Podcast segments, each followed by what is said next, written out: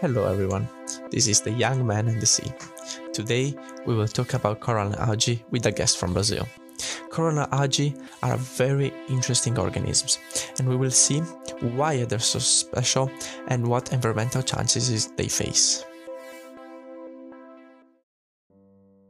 So Victor, you are our guest for today. Can you can you just introduce yourself to the audience? Who who are you and where do you come from? What's your favorite animal? All things that we want to know. Okay, yeah. First of all, thank you for having me. It's super nice to be here. And um, well, I'm Victor. I'm also part of the I- IMBRSea, as you guys. And well, talking about favorite animals, I think I'm gonna start with why I got into marine sciences, which is because of whales. Basically, when I was a kid, I was that weird kid that just loves whales, and uh, when I was around seven, I already said to my mom that I was going to be a marine biologist and that I was going to study whales. In the end, mm-hmm. I got to something far more weird than whales, which is what I'll be talking to you guys about. But that's how everything started. Okay, so so when you were seven, you were you were very interested in whales. How, how did you um, apply your your favorite animal in the study that you eventually chose because you went to university in Brazil, right? What did you do there?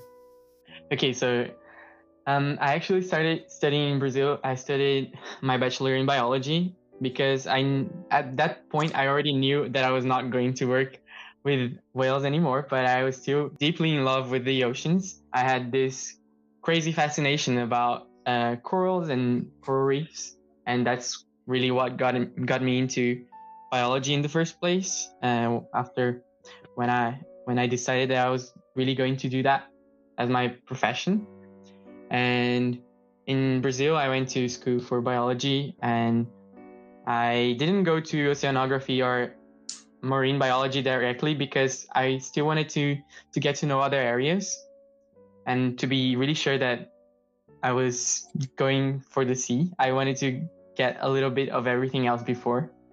And it actually helped me see that I was indeed going to to study the sea because that's what I really loved about the area.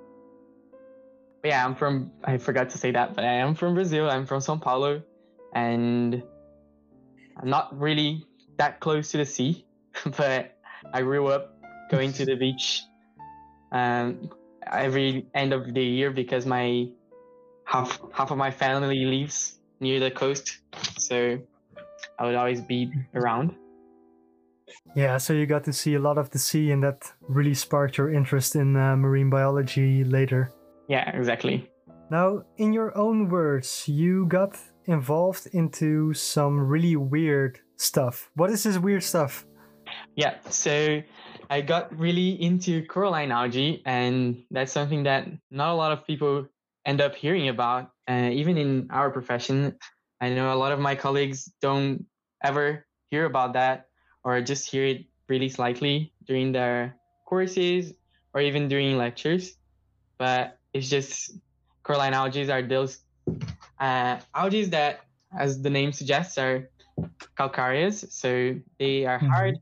They are just like corals. They're um, in the sense that they are uh, environmental engineers, and they're actually very important for coral reefs, but usually they are left out of the conversation because they're not as studied as the coral reef. But yeah, I got mm. into them because in Brazil, when I started doing my internship and my project there, I started working with uh, not coral reefs, but what we called uh, reefal ecosystems in Brazil because we don't have that many coral reefs and so it's mostly uh, how can I say rocky shores, and we call mm. those uh, similar to reefs.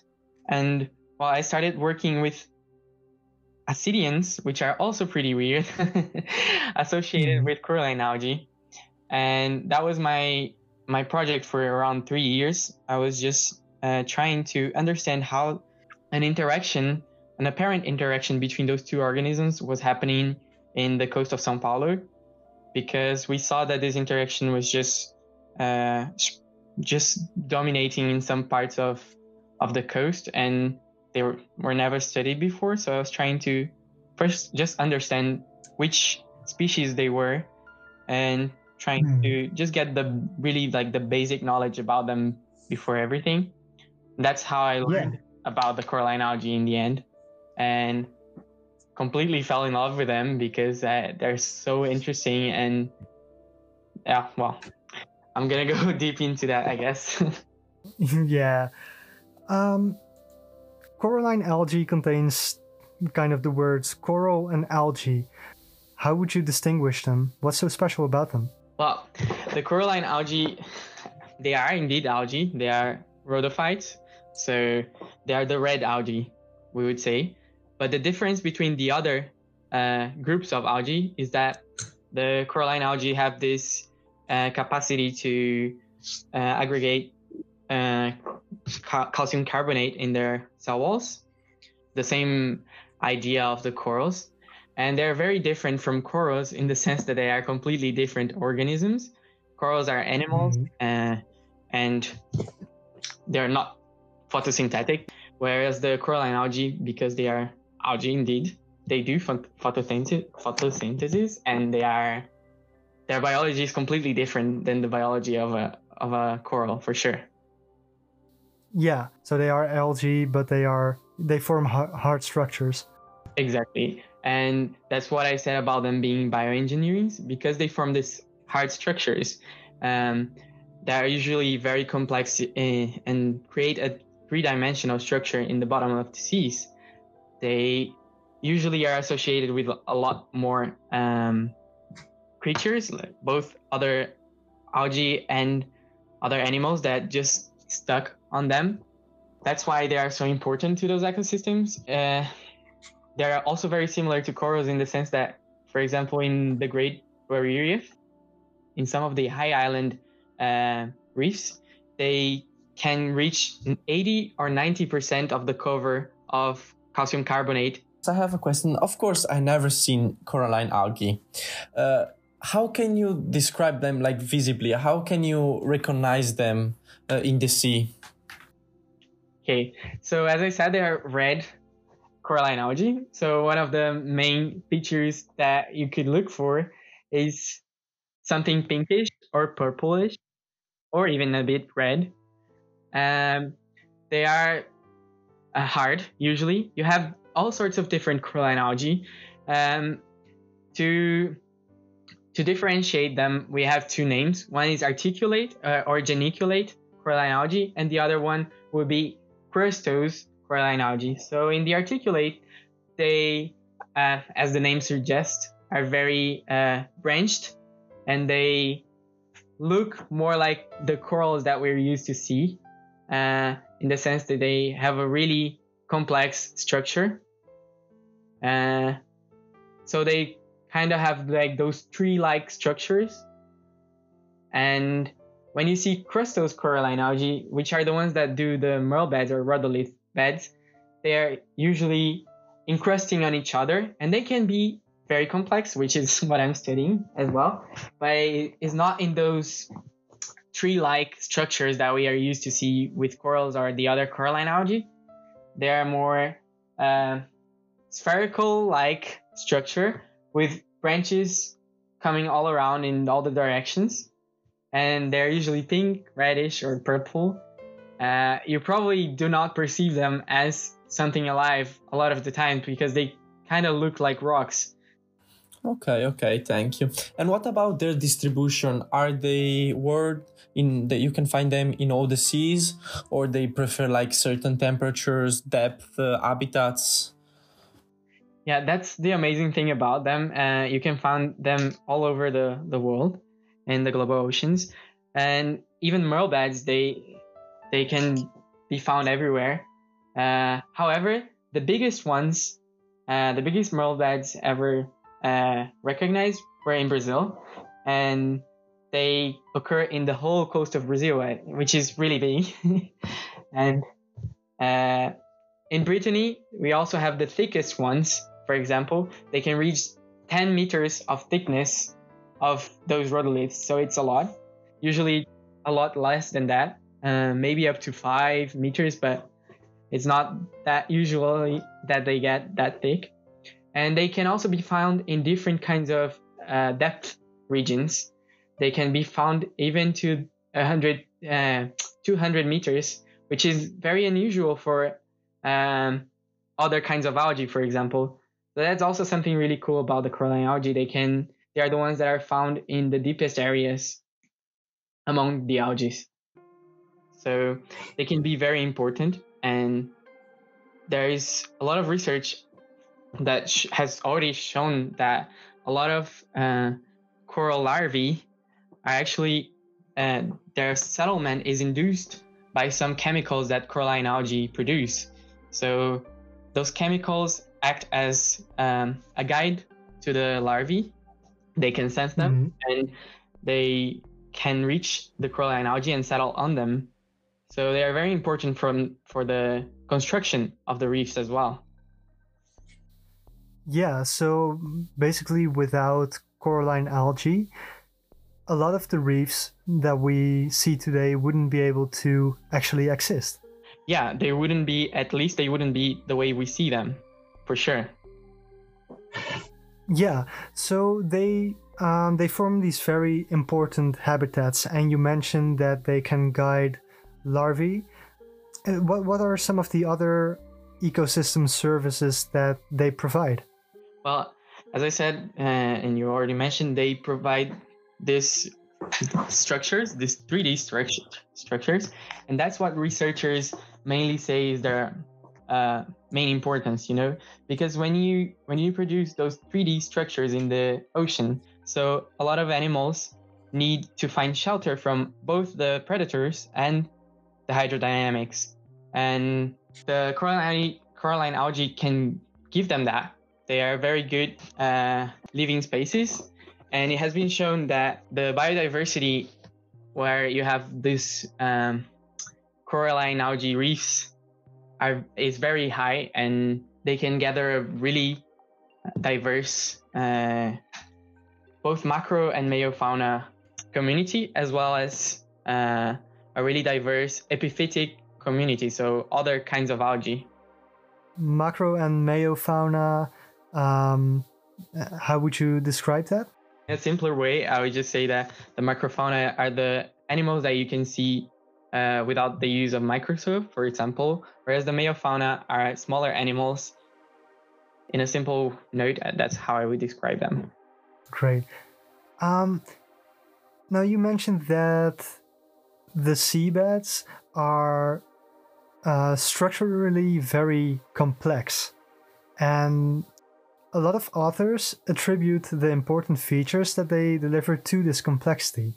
Could you could you uh, talk a little bit more about that? Yeah. So just uh, so we get to the complexity, I think I still haven't mentioned that some of the those environments where coralline algae are very important are the maerl beds or rhodolith beds in in uh, American English. They mm. are very important ecosystems because they are made of free living coralline algae. Uh, and by free living, I mean they are not attached to the substrate. So those coralline algae, they attach to each other and form these maerl beds or rhodoliths.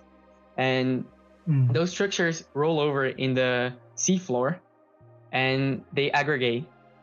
And then you have this highly three dimensional ecosystem in the bottom of the sea that supports a lot of uh, marine life. So when I was um, on those notes that I sent you, I was mainly talking about those maerl beds or rhodolith beds, which is what I'm studying right now. It has been mostly assessed only in a qualitative way, uh, so instead of actually measure, measuring complexity and structural complexity, what scientists have done historically would be to compare places where you have this complexity with places where there isn't this complexity. So it's in that sense it's more qualitative. Um, all the, the scientists attribute their importance to this complexity, but the on, the few and there are really few works that actually uh, mm. try to to get to this complexity of the maerl beds, they only did this qualitative um, work. So we don't actually know how to measure complexity, but still we put the responsibility, not the responsibility, but the importance of the of those uh, ecosystems to their complexity. So you, you see there okay. kind of a problem there. I also now realized that, excuse me for that, but last episode when I was introducing that you were gonna talk about these seabeds, I completely butchered the the pronunciation of the word. So uh, thank you for uh, for teaching me the correct way to see to say the word now. Um, so you are working for your thesis and your internship on these maerl beds. Um, and you mentioned historically they are measured in a qualitative way, but in your thesis, how are you addressing this issue? So yeah, um, I had to come up with uh, a few methods that has been have been used before to assess uh, complexity in a quantitative way. So uh, those methods have been used for other kinds of algae, for example, uh, um, macrophytes like green algae, and also to some corals, but never to coralline algae. And I'm trying to come up with all those methods that have been used before and trying to apply them to maerl beds and see what works best to describe them. But it's one thing to put them qualitative uh, in that sense like this one is very complex this one is not very complex and it's another thing to actually mm-hmm. measure that complexity and try to link those numbers to the diversity associated with those algae. And that's what we're trying to aim with this research. And if we assess them directly in a quantitative way we can actually see uh, more precisely if that those differences in in the complexity are driving some of the differences in the biodiversity. Yeah. Now, um, if you want to make other people as excited as you about coralline algae, what would you tell them? Okay, I think I have the perfect story about that, and it's a research that was done in I don't. Of course, I think everyone heard about the oil spill in the Gulf of Mexico a few years ago. Uh, it was that huge environmental problem. So some researchers were analyzing the area uh, after the oil spill, and there were some extens- extensive rhodolith beds over there, or maerl beds if you prefer, and after the oil spill, uh, all the biodiversity uh, associated with those maerl beds completely disappeared. And it was in 2010, right? So in 2014, this uh, research team that was led by Krayesky-Self, they went to to collect some maerl bits of that area, and they put them back in their laboratory in some uh, tanks, in some microcosms, and they waited for three weeks. And after three weeks, what they saw was this huge algal bloom that reflected the the uh, algal community that was in that area before the oil spill. So what they found out when they investigated that deeply is that inside coralline algae in those rhodoliths uh, inside their cells. They had some dinoflagellates and other kinds of microalgae. So you have a lot of those cysts of the dinoflagellates and other algae inside the the rhodoliths. And when they put them in in them in those microcosms in the laboratory, they were in good conditions again. So all those creatures living inside them started to bloom which is amazing. And it shows that even after a huge oil spill, for example, there is some some part of the ecosystem that could regenerate if the conditions get better.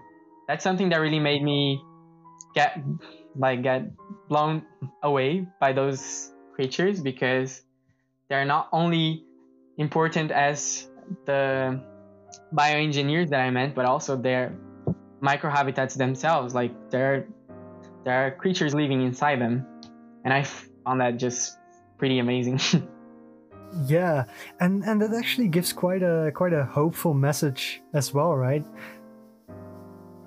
Just just that these uh, these coralline algae can really um, help with carrying on the life that is inside of them. Exactly. I think uh, that's what made me fall in love deeply when I was starting my research with them because I read this article and I was just, I, I, as you said, it made me feel some hope. yeah. so some hope between all the all the bad news about climate change that we are confronted with uh, nearly on a daily basis. Exactly. Maybe because you touched on the subject of climate change, we can talk about that a little bit. Uh, as we as we mentioned before, those those uh, algae are calcifiers. So of course, as all the calcifying organisms, climate change is a topic that has been brought up with them because uh, with the carbonate calcium and the higher pH and higher temperatures, we are seeing a lot of difficulties for organisms that are calcifiers. And uh, it's not that different for coralline algae. We see that they can be very sensitive to uh, abrupt changes in pH, for example. But there is still some hope. There are some experiments that have shown that over generations, uh, the coralline algae can um, develop some kind of um, some kind of resistance to the differences in pH. The problem is that those differences are too abrupt and too high, then there is not much to do. But in steadier uh, conditions, they could develop some resistance to, to climate change. So those those those coralline algae are actually very resilient in that sense. They're able to slightly adapt to their to uh, environmental change, and wow, that that is that's a lot more than I expected from them, to be completely honest. I mean, I, as you said at the beginning, like a lot of people haven't heard of it, and myself included. Uh, just the just the significance of these uh, of these algae is quite incredible. Yeah, yeah. It's what really drives me to study them. But the thing is, uh, it's quite with most of, of the environment, I think is the same. But I have this contradiction as to one side, they, all those creatures are very, very sensitive to change, but they can also be resilient if we look at uh, some other aspects. So we usually tend to to say that uh, beds are very sensitive uh, habitats, that's because if you if you were manipulating them like I am, you would see that they're very easy to break. and as you know me, you probably know that I'm having a bit of trouble with that.